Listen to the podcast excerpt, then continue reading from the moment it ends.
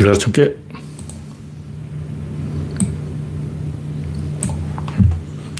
아직 창이 뜨지 않았습니다. 예, 창이 떴습니다.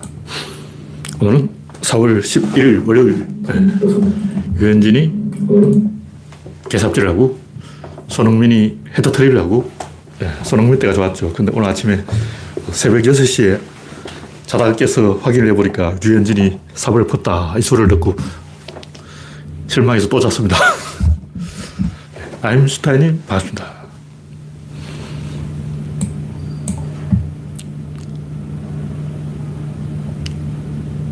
창을 크게 띄우고 있습니다. 네. 현재 구독자는 2670명 변동이 없고 여러분의 구독과 좋아요는 저에게 큰 힘이 됩니다. 그레스방님, 코코님 반갑습니다. 네. 이번 주가 이 벚꽃이 만개한 날이죠. 벚꽃이 이 바람에, 봄바람에 살살 떨어질 때 그때 이제 일본인들은 사케를 갖고 와서 퍼마신다 그러는데 이만한 사케통을 갖고 와서 서너 명이서 그걸 다 마셔요. 그래서 뻗어. 그 사케를 먹다가 뻗어버리는 게 애기다. 뭐 그런 말이 있어요. 뭐 제가 확인 못 해봤고 일본에 안 가봐서 잘 모르는데 제가 너무 더워서 옷을 좀 가볍게 입어야 되겠습니다. 어쩔 수가 없어요. 밥을 먹었더니 너무 더워서 감당을 못하겠네요.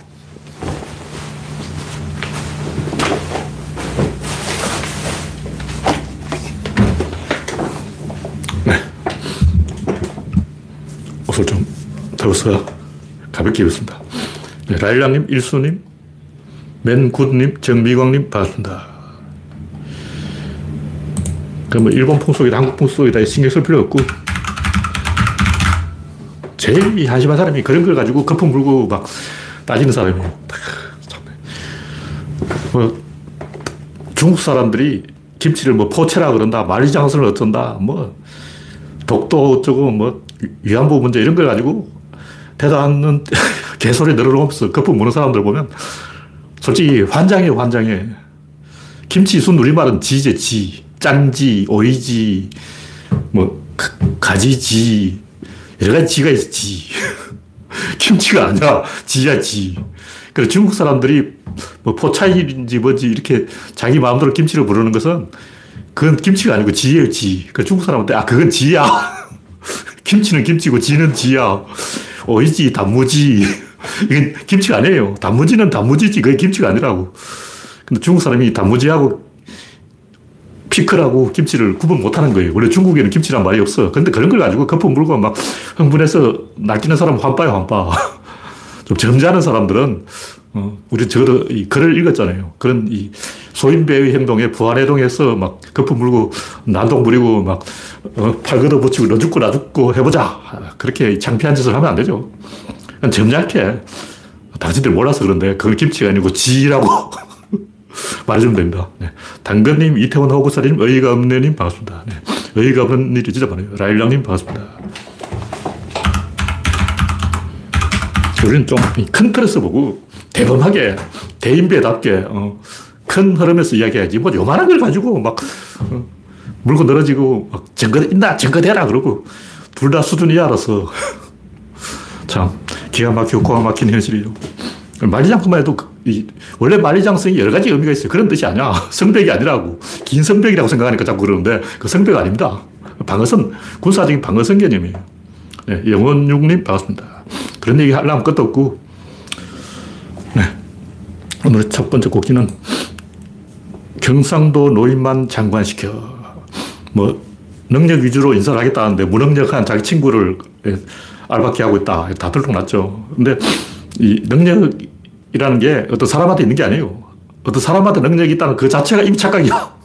그래서 능력 위주의 인사라는 것은 제가 옛날부터 이야기했지만 탕평 인사, 어, 적재적소 100% 망하는 인사라고 이야기했어요.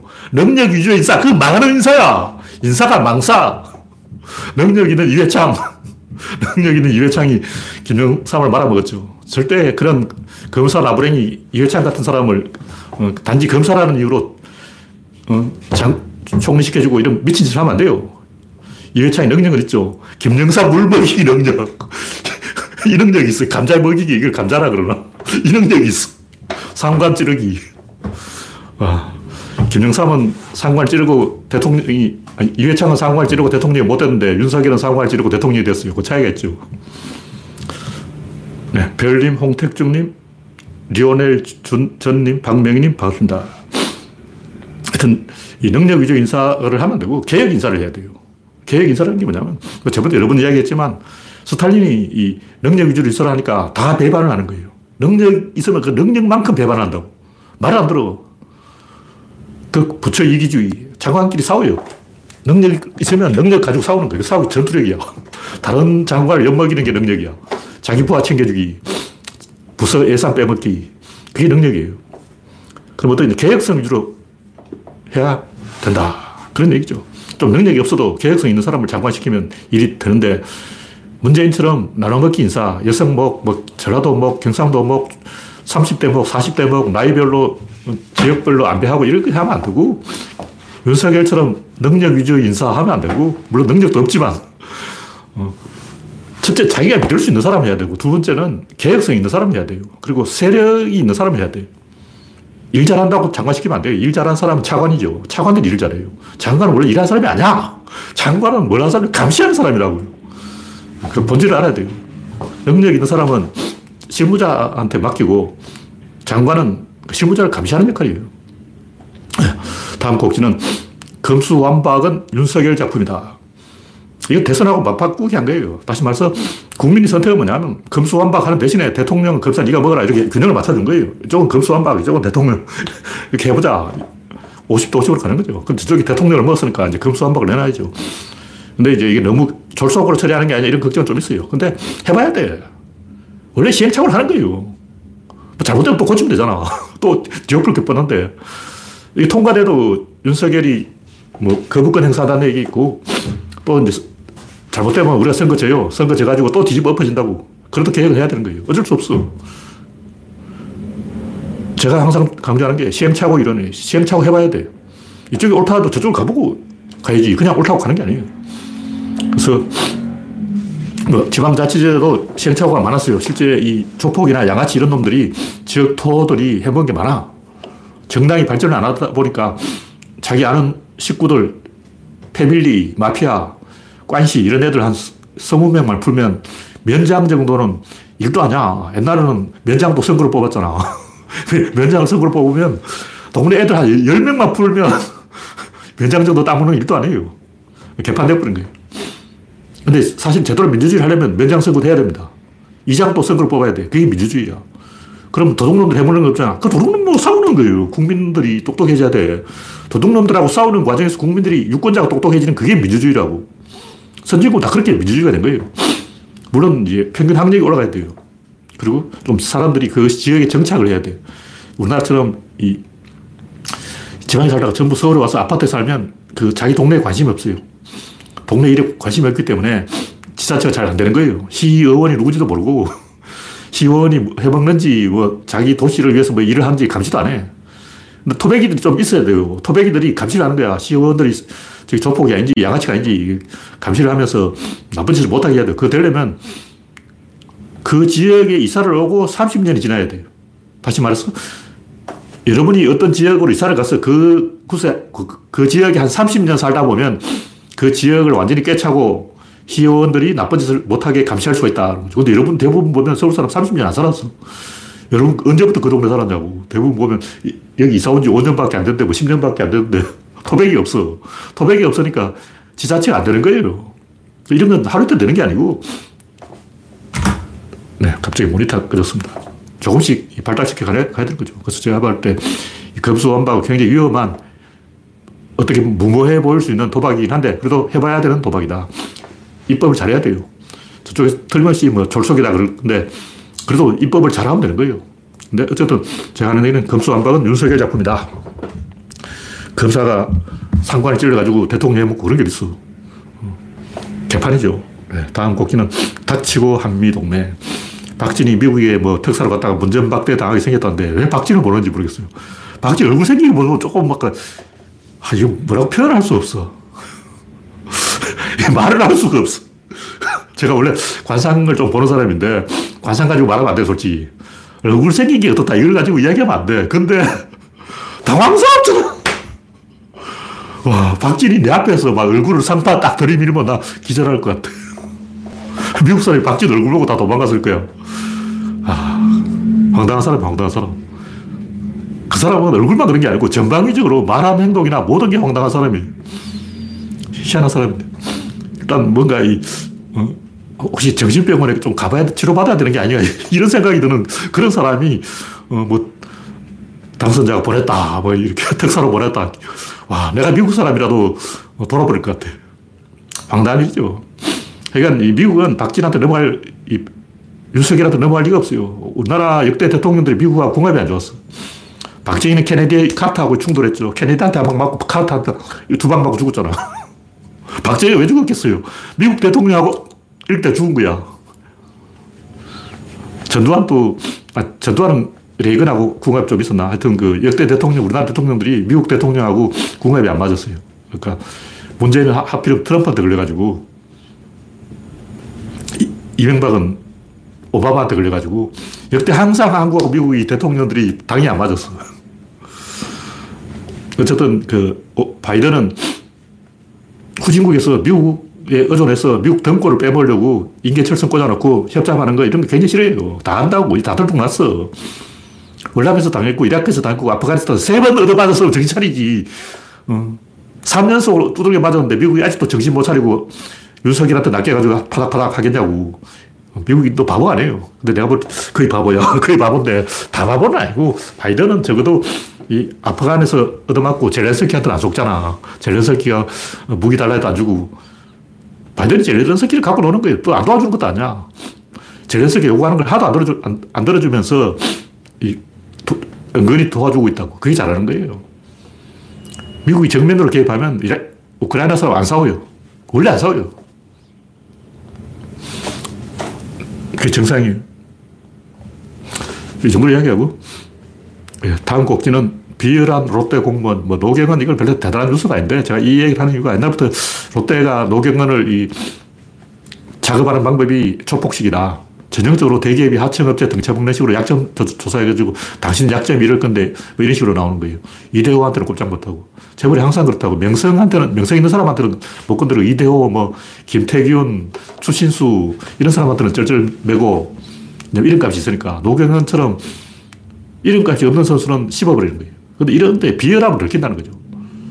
왜 이러냐면 그 롯데의 그 노경은하고 협상을 한 사람이 내가 볼때 공무원이에요, 공무원. 롯데 공무원이에요. 야구 전문가가 아니야. 구단에서 상한액을 딱 찍어준다고. 요 액수 안에서 협상해라. 그러면 이도 이만큼 가져가고, 누구 또 이만큼, 이만큼, 이만큼 다 뛰어가고, 요만큼 남았는데 이걸 이제 분파하라 그러면 어떻게 하겠어요?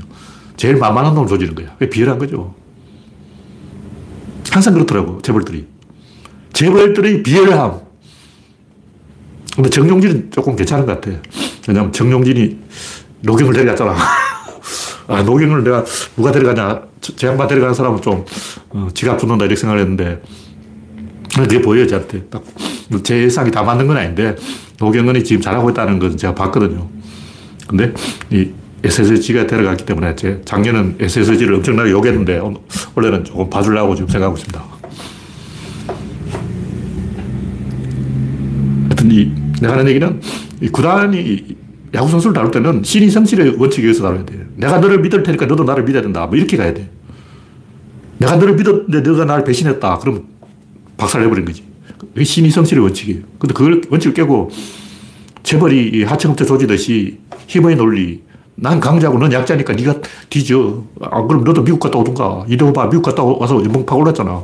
노경은 너도 억울한 미국 한번 갔다 와. 이런 식으로 나오는 놈은 싸가지가 없는 거죠. 롯데는 옛날부터 싸가지가 없었어. 왜냐면 야구단을 그냥 와, 진짜 이, 진지하게 하는 게 아니고 롯데의 그 기업하는 행동이 뭐냐 전형적으로 일본 봉건 영주가 하는 행동이에요. 일본 행동이요. 롯데 기업 키우지도 않아. 뭐 삼성, 현대, 뭐 LG 이런 재벌들은 어떻게든 기업을 키우려고 막 올인하는데 롯데는 가만히 앉아서 땅 장사하는 거예요. 롯데가 신경 쓰는 게 뭐냐 롯데 식구야. 그걸 신경 써. 월급 적게 주고 리스크는 줄이고 기업을 발전시키지도 않고 망하게 하지도 않고 밥은 먹자. 롯데의 철학은 밥은 먹자. 밥은 먹여주잖아. 월급은 좀 짜도 밥은 주잖아. 잘리지는 않잖아. 해고는 안 시켜. 밥은 줘. 이게, 이게 전형적인 일본 봉건 영주들이 하는 기업 경영 스타일이. 그래, 일본이 기업 크지 못하고 다 말아주고 버린 거냐. 기업 오너들이 밥은 먹잖아. 어, 기업 키우다가 망하면 어쩔 건데. 어, 너희들 밥 못 먹으면 이렇게 되는 거야. 밥을 먹자. 이런, 이런 사상을 갖고 있기 때문에 밥은 먹는데 밥이 점점 작아져. 그래서 일본인들은 월급을 계속 줄였어. 허리띠를 계속 잘라면서 물가가 점점 내려가서 국가는 부유한데 일본 전체는 계속 가난해지고 있어요. 월급이 한국보다 작아. 일본 전체 사상이 롯데 사상, 밥을 먹자. 그런 철학을 갖고 있기 때문인 거예요. 제가 이 롯데가 노경건을 씹어버리는 그 비열한 방법이 롯데만 그런 게 아니고 일본 기업이 다 그렇다. 강자 앞에서 숙이고 약자 앞에는 씹어버리고 이 집에 왕따 조지고 일본 철학이에요. 다 그래요. 롯데, 노경은이 롯데가 그런 기업이라는 걸 몰랐죠. 일본인들 하는 행동 딱 보면 아, 저, 저 동네는 다 그렇게 하는구나. 보이는 거예요. 네. 현재 88명이 시청하고 있습니다. 이상 있으면 말씀해 주시기 바랍니다. 네, 다음 곡지는 젤렌스키와 푸틴. 뭐 제가 여러 번 얘기했는데 이 얘기를 왜 계속 하게 되냐면 은근히 푸틴 지지자가 많아. 물론 이제 전쟁을 하고 있으니까 정면으로 비난을 못하고 돌려가게 하는 거예요. 제, 제일 불쾌한 게 뭐냐면 칼럼 쓰는데 맨 앞에 윤석열 요걸 잔뜩 해놓은 거야. 그래서 아, 이 양반 좀 생각이 있구나 하는데 맨 뒤에 보니까 이게 다 노무현 때문이다. 최근에 정철승 변호사도 양반 좀 괜찮은 사람인 줄 알았는데, 아, 노, 문재인의 복지부동. 깜이 안 되는 사람이 권력을 잡으면 안 되는데, 윤석열이 바로 그런 인간이다. 이렇게 윤석열 딱 비판하고, 저 밑에 내려가면 어때요? 문재인은 자기가 깜이 안 된다는 걸 알고 복지부동했다. 개소리 하고 있는 거야. 이런 사람이 나쁜 사람이라고. 그러니까, 이 푸틴 이야기도 제가 게 뭐냐면, 푸틴 막 비판하면서 뒤에 보면, 이게 다 젤렌스키 외교, 외교를 잘못해서 그렇다. 광해군은 외교를 잘했는데 개소리 하고 있네. 진짜 역사 공부를 아는 사람이야. 몽고 사신 절고려가 왜 암살됐는지 생각해보라고. 이 양반이 고려 올 때마다 괴롭히는 거예요. 몽고는 사신을 보내서 사신을 죽게 만들어. 적국이 사신을 죽이면 그걸 터집을 잡아서 침략하는 거야. 그래서 몽고가 저고려를 고려, 고려에 보낸 이유가 뭐냐? 고려의 손으로 저고려를 죽이래. 안 죽이니까 계속 보내, 계속 괴롭히는 거야. 그 죽었어. 근데 결국 고려가 죽인 것도 아니에요. 저고려가 왜 죽었는지는 아무도 모르죠. 역사상의 수수께끼인데 이런 짓을 하는 이유가 뭐냐? 터집 잡으러 그런 거예요. 이쪽에서 약하게 나오면 죽을 때까지 괴롭힙니다. 그걸 알아야 돼요. 역사상 다른 나라 역사, 역사도 좀 읽어보라고. 다 그래. 한 번 씹히면 끝까지 씹히는 거예요. 좀 강하게 나가야 상대방도 좀 쫄아서 아, 이 정도에서 타협하면 되겠구나. 이 선이 있는 거예요. 그, 그 선을 안 보여주면 그 선을 확인하고 싶어 해요. 어? 저 선이 숙이네? 어? 얘들 호구였나? 좀 더 블리핑을 해볼 걸 그랬나? 이번은 왕자를 인질로 보내라. 어? 보내네. 좀더 세게 불러볼 걸 그랬나? 이번은 아예 왕을 와서, 어, 머리를 조아리라고 해라. 왕이 이리 와. 이렇게 가는 거예요. 몽고가 그렇게 했잖아요. 점점점 더 세게 간다고. 청나라가 중국에서 어떤 악행을 저질지 500만을 학살했어요. 그 좀 역사 공부 좀 하라고. 광해군이 외교를 잘한 게 아니고 잘못해서 이렇게 된 거야. 원인과 결과를 거꾸로 이야기하는 거예요. 광해군이 누라치 명성을 만들어주고 원래 유목민들은 명성이 생기면 갑자기 확 모여요. 확 모여. 예진, 예진족이 숫자 얼마 되지도 않았어요. 숫자 얼마 되지도 않는데 명나라와 조선이 협사를 해서 거의 다 박살내놨는데 예진족 인구를 계속 줄여버린 거예요. 근데 인구가 왜 늘어나냐면 우리가 두만강을 개척하면서 그 예진족 무역을 했어요. 무역을 하면 인구가 늘어나. 도시가 생기거든. 그, 때부터 건주해진이 성장을 한 거예요. 사실 건주해진은 청나라는 조선이 다 키워준 거야. 그러니까 이 화딱지라는 게 페이스북 이런 데 보면 굉장히 알만한 사람이 좌파들이 지식인들이 젤렌스키 외교를 잘못해서 나라를 엉망으로 만들고 국민을 도탄에 빠뜨리고 전쟁의 불지옥으로 끌어다 개소리 하고 있네. 이런 문명과 문명의 충돌이라고요. 이런 본질을 알아야지. 놔두면 끝까지 밀고 들어오는 거예요. 왜 러시아가 전쟁을 할까? 뭐, 여러 가지 이야기 다 개소리야! 그런 거 넘어가지 말고 초딩이냐? 그런 바보 같은 데 넘어가지 말고, 진짜 이유는 레벤스라움인 거예요. 히틀러가 얘기했잖아. 국가의 생존 전략. 러시아는 뭐 먹고 살 것인가? 공업화를 해서 서구 사회, 자본주의 사회 편입될 것인가? 아니면 다른 제도를 모색할 것인가? 뭐 러시아 지정학이 어떻고 또 어떤 사, 기꾼이 개소리했다 그런 얘기도 있는데 뭐 그런 건 중요한 게 아니고 중요한 것은 러시아 국민이 푸틴을 지지한다는 거 왜 그러냐? 먹고 살 방법이 그거밖에 없어. 내가 러시아 사람 딱 생각해보면 러시아는 뭐 먹고 살지? 아, 전쟁 먹고 사는구나. 전쟁을 해서 패권을 휘어잡고 패권을 해서 일단 우크라이나를 때려잡고 벨로루시를 때려잡고 그 다음에는 카자흐스탄, 타지키스탄, 투르크메니스탄, 몽고, 북한 다 때려잡아가지고 꼼짝 못하게 만들어 놓고 쭉 물어는 거예요. 모든 걸 자기 마음대로 바둑판의 졸로 만들어버리면 나하고 뒤를 칠 수밖에 없지. 지들은 뭐줄 거야. 우크라이나 내 밑에 붙었지. 벨로루시 붙었지. 카자흐스탄 붙었지. 다 붙었지. 시리아 쫙내 밑으로 쫙 줄을 서버린 거예요. 그럼 저쪽에서 뭐 어떻게 할 거야? 나하고 뒤를 쳐야지. 나하고 뒤를 치게 만드는 거야. 어떻게? 주변국을 씹었어. 그게 러시아의 생존 전략이라고. 그 레벤스라고 다 알잖아. 우리 초딩이 아니냐. 어린애냐. 대학 나왔다는 사람이 글자 막 초등학교, 중학교, 고등학교 다 배운 사람이 이게 러시아의 생존 전략이라는 걸 모르고 있어요.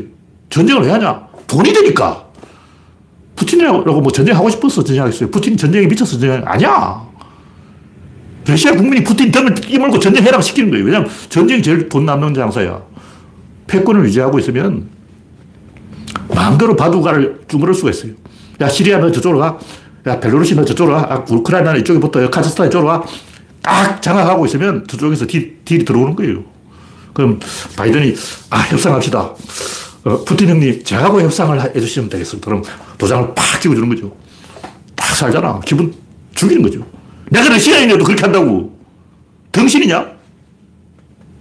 이거는 문명의 필연적인 어, 발전 과정에서 인류의 생존력이, 생산력이 요거 딱, 요 수준에 딱 머물러서 리스크를 뚫은 거예요.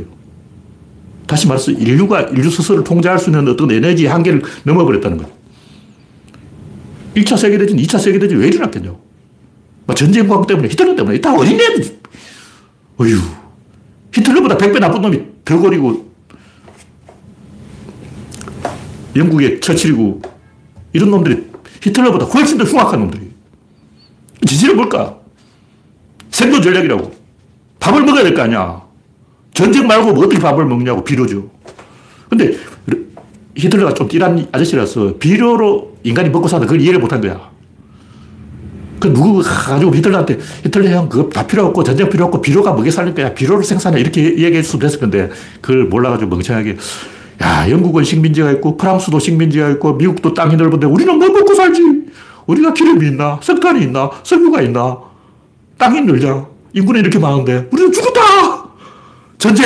전쟁밖에 없어! 이렇게 된 거예요. 이건 목이 달린 거라고. 그러니까 제렌스키가 뭐 외교를 잘못 써. 푸틴이 뭐 전쟁광이라서 이런 식으로 생각 초딩들은 좀 아가리 닥치라고. 야, 니들 역사를 알아? 진짜 좌파들 중에 지식인 중에 이런 역사의 본질을 요만큼도 모르는 등신들이 늘렸어. 이 외교 문제가 아니고 생존 문제라고. 여러분이 러시아인이라 진짜 목에 칼이 들어간다. 그렇게 되는데 전쟁 안 하고 뭐 할 거야?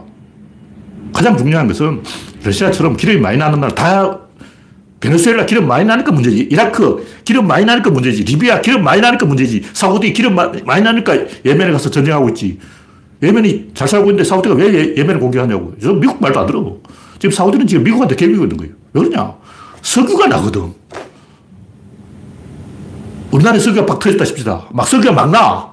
그럼 석유를 공평하게 나눠 가져야 되잖아요. 그럼 석유를 어떻게 공평하게 나눠 가져야 한 사람당 막 석유 한 드럼씩 갖다 주나? 석유를 공평하게 나눠줄 방법은 없는 거예요. 그럼 어떻게 해야 되냐? 일단 이제 교육비 무료, 세금 면제. 근데 이것만 가지고 되냐? 그래도 석유가 남아. 그럼 이걸 어떻게 하냐? 그럼 한 사람당 100달러씩 막 주냐? 전 국민 줄 서해가지고 100달러씩 막 나? 이것도 아니잖아. 솔직히 그건 아니라고. 돈이 있어도 이걸 나눠줄 방법이 없는 거야. 그 여러분이 이제 대한민국 국민 다 머리를 짜가지고 석유가 막 터졌어. 돈이 막 쏟아지고 있어. 이걸 어떻게 하면 공정하게 분배할까? 북한 사장. 김정은한테 10조 주고 김정은이 북한 남한테 팔 거야. 이게 제일 남는 장사라는 거죠. 그럼 국민들이 다 박수 치고, 야, 북한을 샀다. 이제 만주를 사자. 몽골을 사자. 홋카이도도 사버려! 미국은 알래스카를 샀는데, 우리는 호주를 돈 주고 사버려! 그 영토 늘리는 것이 국민들의 욕을 안 얻어먹고 공평하게 나눠주는 제일 유일한 방법인 거예요. 소련도 러시아도 석유가 터진 거야. 돈 되는 데는 가저프롬밖에 없어. 가저프롬 그 새끼는 뭔데 돈 다, 러시아 돈 다 가져가냐고. 내가 러시아 사람도 가저프롬 사장 저 새끼 잡다 죽여버려야 될 거 아니야. 지가 뭔데 러시아 석유를 다 빼먹고 있어. 납득을 못 하잖아요. 그럼 푸틴 형한테 맡겨야 되지. 왜냐면 푸틴은 마피아거든. 푸틴이 가저프롬 사장한테 목에 총 딱 대가지고 너 뒤질래? 이러면 아, 형님, 원하시는 거 말씀하세요. 그럼 내라. 돈을 다 뜯어가지고 그 돈으로 뭐할 거냐? 그냥 막 러시아 사람들 100불씩 나눠주냐고? 아니잖아. 전쟁밖에 없는 거예요. 그러니까 공업화를 안 하고 산업화를 안 하고 기름 장사로 먹고 살면 필연적으로 독재를 하게 돼 있고 그 결과는 전쟁. 리비아가 왜 그렇게 되고 이라크가 왜 그렇게 되고 베네수엘라가 왜 그렇게 되냐. 기름이 터지면 100% 그렇게 됩니다. 국가 시스템 자체에 문제가 있는 거예요. 그런 국가는 존재하지 말아야 되는 거예요. 그런 생각이 있는 사람이라면 지구상에서 그런 식으로 기름 장사해서 먹고 사는 나라를 없애버려야 돼요. 그런 나라는 존재하면 안 되는 거예요. 존재하는 것 자체가 리스크라고. 인류 문명이 위험한 거야. 여러분이 푸틴이라도, 야, 씨발, 이거 전쟁밖에 없네, 이래야 됩니다. 솔직히 말해서. 돈은 막 쏟아져 들어오는데 수백 조가 금고 쌓였는데 이걸 어떻게 러시아 사람한테 나눠줄 거냐. 그거 나눠주면 러시아 사람 그돈 가지고 뭐 할 거냐고. 다 보드카를 마셔버려요. 러시아 사람들 미친 듯이 보드카를 먹고 다니야 아, 죽어버릴 거 아니야. 그럼 러시아 사람들이 그걸 가지고 막 포르쉐를 살 거냐? 그러니까 이것은 이 인류 문명 자체의 어떤 리스크야 거지. 젤렌스키나 푸틴 붙잡고 뭐 잘했네, 잘못했네. 이거는 초딩이에요, 초딩. 그렇게 할 수밖에 없는 거예요. 그러니까 기름 팔아서 먹고 사는 나라가 존재하면 안 되는 거예요. 그래서 지금 일어난 일은 푸틴이나 젤렌스키 문제가 아니고 인류 문명 그 자체의 근본적인 단계이고 인류 문명이 이렇게 인지를 잡힌 거예요. 목, 목에 칼이 들어온 거라고. 급소를 잡힌 거라고. 네, 다음 곡기는 무기 지원은 곤란하지. 젤렌스키가 무기 달라 그러는데 무기 주면 안 돼요. 왜냐면 우리가 우크라이나에 무기를 주면 러시아는 북한에 무기를 줘요. 러시아가 아직 이 한국한테 꼼짝 못한 나라인데 불곰 사업. 불곰 사업의 전제 조건이 뭐냐면 북한한테 미사일 주지 마라. 이게 불곰 사업이에요. 우리가 카모프 헬기 32대 들어와서 산불 끄잖아요. 실제 더 많이 들어서 한 80대 들어왔을 거예요. 산불 잘 꺼. 좋은 헬기예요. 왜냐면 산불 날 때는 바람이 불어요. 척풍이 분다고. 보통 헬기는 꼬리 날개가 있기 때문에 척풍이 불면 추락해 버려요. 그 산불은 보통 때 산불이 안 나. 바람이 많이 불 때 산불이 난다고. 산불이 났다면 바람이 부는 거예요. 왜냐하면 불 자체가 회오리바람 만들어요. 상승기를 만들기 때문에 뜨거운 열기, 공기가 뜨거워진다고. 이 뜨거운 공기가 위로 솟구치는 거예요. 그럼 주변 바람 빨아들여요. 무슨 얘기인지 알겠죠? 상승기류가 만들어지면서 여기에 진공이 만들어지는 거예요. 그럼 척풍이 생겨서 바람이 확 빨아당겨 버려요. 그러면 헬기가 확 뒤집어져 버려요. 그 산불 끌려면 카모프 헬기가 있어야 되는데, 아니면 치누크가 있어야 돼요. 불금 사업이 뭐냐? 러시아는 북한에 미사일을 안 주기로 약속한 그게 불금 사업이에요. 근데 몰래 줬을 거야. 내가 봤을 때는 이 북한의 미사일 기술이 우크라이나에서 가져갔다는 설도 있어요. 왜냐하면 러시아의 좋은 기술이 다 우크라이나에 있어요. 우크라이나가 망하면서 구소련에서 떨어져 나가면서 그 과학자들이 다 실업자가 돼버린 거예요. 그 사람들 어딜 갔겠냐고. 어, 그 우크라이나 천재 과학자들 다 어디 갔냐고. 그 사람 일본은 러시아 갔을 거고, 일본 인도 갔을 거고, 인도는 파키스탄, 일본은 파키스탄, 일본은 북한, 일본은 이란. 전 세계에 흩어져 가지고 미사일을 만들어주고 있는 거예요. 원래 미사일 기술이 제일 뛰어난 데가 우크라이나였어. 그래서 일설에 하면 우리나라 저 나라호 저것도 그쪽 기술이 좀 들어갔다는 설이 있어요. 이렇게 해가지고 그건 더 이상 말하겠어요. 다 비밀이 있지. 하여튼 이 사업이 약속, 러시아하고 약속이 있기 때문에 우리가 북한에, 아니, 우크라이나에 무기를 주면 안 된다. 이 정도로 이야기하고, 네, 다음 곡지는 철학은 철학의 첫 단추. 뭐 지난번 좀 했던 얘기인데, 구조론이 뭐냐, 이걸 한마디로 이야기하려는 거예요. 구조론이 뭐냐? 구조론은 이이 주체와 대상, 관측자와 관측 대상, 주인과 손님, 주체와 객체, 둘이 있는 거예요. 보는 사람과 보여지는 대상이 있다. 근데 인간은 어떻게 보냐면, 보는 사람 입장에서 보여지는 대상을 보는 거예요. 내가 상대를 본다는 거죠. 그러니까 주체와 대상이 있는 거예요. subject가 object가 있는데, 이 subject와 object로 둘이 ject가 이렇게 충돌하고 있다. 이 얘기는 뭐냐? 항상 숨은 전제가 있다. 가정이 있는 가정. 우리가 무슨 말을 하는 것은 다 굉장히 많은 전제를 깔고 하는 얘기예요. 일단 내가 여러분하고 대화를 한다면 일단 말이 통한다는 전제를 깔고 이야기하는 거예요. 두 번째, 우리 대한 전제를 깔고 이야기하는 거예요. 그 내가 만약 여러분하고 대화를 한다면 여러분을 나는 여러분을 대화 상도로 인정하고 말이 통하는 존재를 인정하고 우리 편이라는 전제를 깔고 대화를 하는 건데 우리 편 아니면 지금 대화를 하면 안 돼. 우리 편 아니면 정권이면 대화할 필요가 없죠. 그 토론할 때 그걸 잘 따져야 돼요. 막 누가 시비 걸면 이 양반은 우리 편이냐 아니냐 이거 따져봐야 돼. 당신 우리 게시판에 온 것은 어, 일단 어떤 사람이 구조론 회원으로 가입했다면 우리 편이 된다는 전제를 깔고 들어오는 거예요. 우리 편이 안 되면 구조론 회원 가입 하면 안 되지. 항상 그런 전제가 있다고. 근데 뭐 지난번에 이 유튜브 영상에서도 누가 질문하시는 분이 있었는데 이 확산과 수렴 플러스와 마이너스 두 개가 있는 게 아니고 사실 한 개가 있어요. 이 우주에는 방향이 있는 것이고 그 방향은 다 수렴 방향이고 확산 없어. 확산은 뭘 보고 확산하냐면 그 수렴의 전제 조건이라고. 또 움직임이 있는데 움직이는 방향이 이거라고. 이걸 설명하려면 이게 필요한 거예요. 근데 이건 원래 없어. 원래 이쪽에서 이쪽으로 하는 게 아니고 이쪽을 설명하려니까 이쪽이 나온 거죠. 이렇게 움직이니까. 원래 여기는 아무도 없었어요. 아무도 없는데 뭔가 움직임이 시작했다고. 움직임 방향이 요거라고. 이걸 설명하려면 이쪽을 설명해야 되는 거예요. 화살표가 그렇잖아. 화살표 대가리 있는데 요 뒤 꽁무니는 없어. 근데 왜 화살표를 그릴 때는 내 꽁무니를 그리냐고. 어. 앞을 설명하려면 뒤, 뒤를 설명하게 되는 거예요. 원래 자동차에 앞이 있지 뒤는 없어. 전진은 있지 후진은 없어요. 후진은 뭐냐? 후진은 기어 바꿔서 전진인 거예요. 뭐 수레는 앞에서 끌 수도 있고 뒤에서 밀 수도 있는데 어느 쪽이든 가는 방향이 앞이에요. 그럼 뒤는 뭐냐? 뒤는 없어. 뒤로 원래 안 가요. 그럼 뒤로 가는 건 뭐냐? 방향을 바꿔서 앞으로 가는 거야. 그러니까 플러스와 마이너스가 있는 게 아니고 마이너스와 방향 전환 두 개가, 두 개가 있는 거예요. 근데 이렇게 말하면 헷갈리기 때문에 그냥 플러스 마이너스 그러는 거예요. 플러스하고 마이너스는 같은 계급이 아니에요.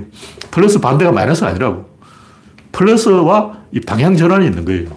근데 그걸 이제 마이너스로 표현하는 거지. 근데 이건 이제 수학에서는 그냥 이 숫자를 1, 2, 3, 4, 5, 6, 7, 8 이걸 이제 플러스라고 그러는데 구조론으로 보면 마이너스예요. 이 우주의 모든 방향은 마이너스고 한 방향으로 가는 거예요. 플러스는 없어. 플러스는 뭐냐? 마이너스로 설명하기 위한 마이너스의 전제 조건을 플러스라고 그러는 거예요. 변화를 설명하기 위해서 변화를 위한 전제 조건, 그걸 이제 플러스라고 그러는 거죠. 일단 내가 돈을 쓴다. 어떻게 쓰든 그건 지출이야. 내가 돈을 잘 쓰든 잘못 쓰든 그건 지출이라고. 근데 어떻게 돈을 내가 쓸 수가 있었지? 돈이 있으니까 쓸 거 아니야. 그걸 플러스라고 그러는 거죠. 근데 돈을 쓰는 행위에서 그 돈이 내 호주에 들어온 과정은 생략이. 그건 이야기, 왜라고. 내가 어떻게 돈이 생겼다. 일단 생겼다 치고,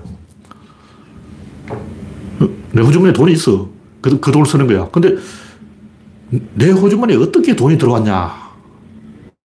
그 과정은 이야기 안 하는 거예요. 그건 따지지 말고, 그건 사장님이 넣어줬거나, 아, 아 아빠가 용돈을 줬거나, 아니, 길에서 지갑을 주었거나, 셋 중에 하나인데, 어느 쪽이든 그건 논외로 사건은 내 호주머니에서 나가는 게 사건이. 들어오는 건 사건이 아니야.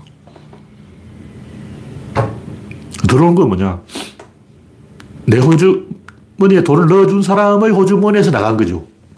항상 이렇게 사건은 마이너스로만 설명이 돼야 된다. 왜냐하면 마이너스만 사건을 통제할 수 있기 때문에. 왜냐하면 사건을 통제하는 그 자체의 비용이 들기 때문에.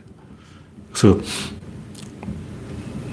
구조론은 어떤 subject와 object 사이 그 관계를 보는 거예요. 주체와 대상, 관측자와 관측 대상, 주인과 손님, 주체와 객체, 너와 나, 또 둘의 사이를 보는 건데, 사이를 설명할, 실제로 이게 한 개가 있는 거, 두 개가 있는 게 아니라는 거죠. 이 우주는 마이너스만 있고, 플러스는 없다. 플러스는 마이너스를 설명하기 위한 마이너스의 전제 조건이다. 그런 얘기를 하는 거예요.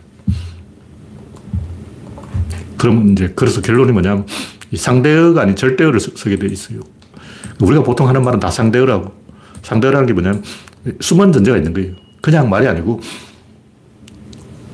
가정이 들어가 있어요. 이러이러하다는 가정을 하고, 그 가정이 맞다 치고 그, 마, 마, 그 가정이 맞다면 당신은 착하다, 당신은 나쁘다, 당신은 선하다, 당신은 악하다 이렇게 판단할 수 있는 거예요. 그럼 적군이 왔는데 적군이 날 총을 쐈다고 그럼 악하다 이렇게 말할 수 있냐?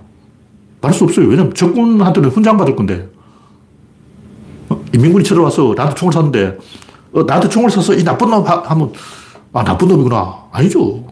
그 인민군 훈장 받을 거라고. 잘한 거야. 인민군 입장에서는 그 사람 착한 사람이에요. 국군 입장에서 나쁜 사람이지. 그러니까 전제 조건이 항상 있다는 거. 그 전제 조건을 무시해버리고 그냥 나한테 총을 쐈으니까 나쁜 사람. 뭐 그거는 그런 거 있어. 어떤 뭐 도둑놈 있다. 우리는 저 도둑놈 나쁜 새끼 이렇게 말하겠지만 두목은 기특한 놈 도둑질 잘, 잘했어. 상 줄게. 이럴 거 아니야. 그 도둑 집단 안에서는 착한 놈이죠. 나한테는 나쁜 놈이지만 그 도둑놈 세계 안에서는 어, 모범상 표창장 받아. 그러니까 이게 다 상대적인 거고 절대적인 걸로 설명하려면 그런 전제 조건이 항상 숨어 있다. 걸 알아야 된다는 거죠. 그런 전제 조건이 숨어 있으면 그럼 어떻게 되냐. 상부 구조에서 판단해. 그 레벨에서 판단하면 안 돼. 그 사람이 잘했냐, 잘못했냐, 거기서 판단하면 안 돼. 젤렌스키가 잘했냐, 푸틴이 잘했냐, 거기서 판단하면 안 돼. 대부분 보면 원인을 빼놓고 이 조금 내려가서 판단하려고 그래요.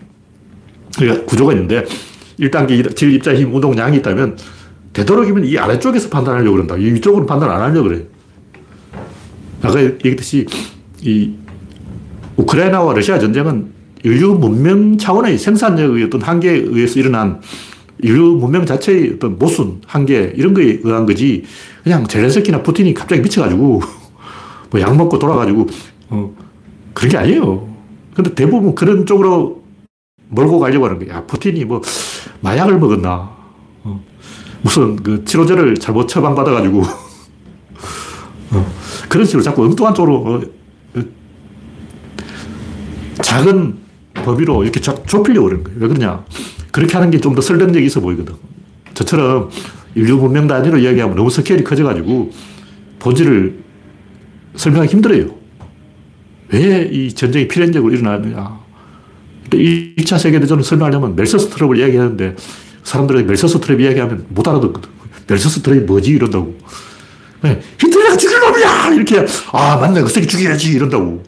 그러니까 멜서스 트럽 때문에 양차 세계대전이 일어났다. 이건 너무 복잡한 설명이고, 히틀러 개새끼다! 이렇게 말하면 이해가 잘 되잖아. 귀에 쏙쏙 들어오잖아. 그냥 김정은 때려주는 놈 하면 다 이해하고 납득하잖아. 그러니까 사람들 쉬운 설명을 좋아하는데, 그게 진실은 아니라는 거죠. 진실은 뭐냐? 진실은 도구예요, 도구. 인류 문명이 하나의 도구인데, 그 도구에 손잡이가 없어. 칼은 칼날이 있고 손잡이가 있는데 인류 문명이라는 도구의 손잡이가 뭐냐? 손잡이가 부실한 거예요. 검사, 검찰이 도구죠. 검찰이 도구인데 손잡이가 없어. 그래서 국민이 민주주의로 투표로 검사를 심판할 수 없는 거예요. 방법이 없어, 지금. 지금 현재로 없, 는 거예요. 윤석열 같은 반역자가 있는데 헌재에서 위헌 판결을 했기 때문에 이 윤석열을 정치를 못하게 막는 방법이 지금 없는 거예요. 이건 헌재가 잘못 판단한 거야. 헌법이, 헌법을 고쳐야 돼. 헌법을 고쳐서 공직자는 3년 동안 어, 선출직에 출마할 수 없다. 이렇게 못을 박아놔야 되는 거예요. 개헌을 해야 돼. 이 문제를 해결하려면. 그러니까 검찰이 난동을 부리는 이유는 칼에 손잡이가 없기 때문에. 이 우주는 대칭으로 돌아가는데 그 대칭 안에 또 다른 대칭이 있는 거예요. 대칭이 도구라면 그 도구에 손잡이가 있어야 된다. 그게 뭐냐면 이윤, 권력, 기세 뭐 이런 거예요. 가속도 뭐 이런 거. 플러스 알파라고. 그게 뭐냐면 지금 현재 어떤 균형에 반영되지 않은 새로운 것. 대표적인 게 뭐냐? 인구 증가예요. 선거 누가 이기냐? 진보가 이기냐? 보수가 이기냐? 그걸 결정하는 게 대부분 보면 인구 증가나 인구 감소로 일본은 왜 자민당 이길까? 인구가 감소해서.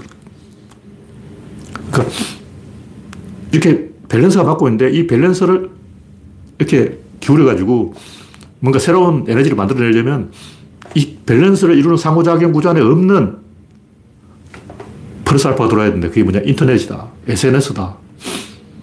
진보가 이길 때는 항상 그 뭔가 있었어요. 지금 40, 50대도 뭐냐면 베이비붐 세대. 베이비붐 세대 인구 증가에 의해서 40, 50대 쪽수가 많아. 그래서 그 40, 50대가 민주당 찍는 거예요. 민주당이 뭐 정치를 잘해가지고 민주당이 입법을 받아가지고 막 선거에 이기는 게 아니고 베이비붐 세대의 인구 증가에서 쪽수가 밸런스를 깨버린 거예요. 이 밸런스를 팍 깨버렸다고. 축구장을 기울여버렸어. 그럼 플러스 알파가 이 세상을 바꾼다. 그럼 플러스 알파를 만들어내야 돼. 의도적으로 만들어야 돼. 그냥 막, 어, 있는 걸 찾을 게 아니라 창의를 하든 혁신을 하든 정한되면 이 팔을 흔들어야 돼. 그래서 우리가 검찰개혁, 언론개혁을 하는 이유도 정한되면 이 팔을, 반대기 흔들어야 된다. 정한되면 도박을 가다가 내가 질 것 같다. 정 안 되면 담요를 집어 던져버리면 돼. 화투장을 그냥 던져버리고, 나가리! 이 팔은 나가리야! 깽판 치는 수밖에 없어. 어. 고스톱을 치는데 상대방이 서리고에 피박에 떴다버려 지금 만점을 내려고 하고 있다. 천점을 내려고 하고 있다. 그럼 내가 1억을 뺏기게 생겼다. 그러면 담요를 잡아 당겨가지고, 어, 일부러 미끄러지는 척 하면서, 어, 제 떨이를 잡는 척 하고, 저, 제 떨이 쫑 하면서 쓱 미끄러지는 척 하면서 담요를 밀어서 화투장을 엎어버리고, 아, 이판 나가리다. 이거밖에 방법이 없는 거예요. 그래서 우리가 검찰개혁, 언론개혁을 주장하고 있지만, 인위적으로라도 파업을 하든, 뭐, 데모를 하든, 촛불을 하든, 정한되면 판때기를 엎어야 된다. 그런 얘기를 한 거예요. 그래서 끊임없이 뭔가 새로운 물결, 신대륙의 발견, 뭐, 새로운 발명, 어, 옛날에는 전자라는 게 없었죠. 자동차 공업, 전자산업, 정보산업, 이렇게 계속 새로운 물길이 들어와서 이제는 인공지능 그러고 있는데 계속 새로운 물길이 들어와서 이 진보가 이 정도 밥을 먹고 있는 거지 그런 게 없이 또 고정돼 버리면 일본처럼 돼서 자민당이 독재하고 그렇게 되는 거예요. 노무현 대통령이 없었으면 지금 우리나라 딱 벌써 일본 됐어요. 여러분들은 노무현 대통령이 한 게 뭐냐? 뭐. 구조론을 보면 항상 마이너스가 됩니다. 가난하면 전부 보수화가 되는 거예요. 노무현 대통령 덕분에 이 정도로 진보와 보수가 균형이 있는 거야. 그걸 알아야 돼요. 우리 국민이 원래 진보적이라서 일본 사람 다 보수적인데 한국 사람만 진보적 그런 게 있어. 일본이 보수면 한국도 보수인 거야. 일본은 보수인데 왜 한국은 진보냐? 노무현 대통령이 그렇게 만든 거라고. 플러스 알파를 만든 거죠. 가만 놔두면 50대 50이 아니고 가만 놔두면 보수인 거예요. 네, 오늘 이야기는 여기까지 하겠습니다. 네. 참여해주신 108명 여러분 수고하셨습니다. 감사합니다.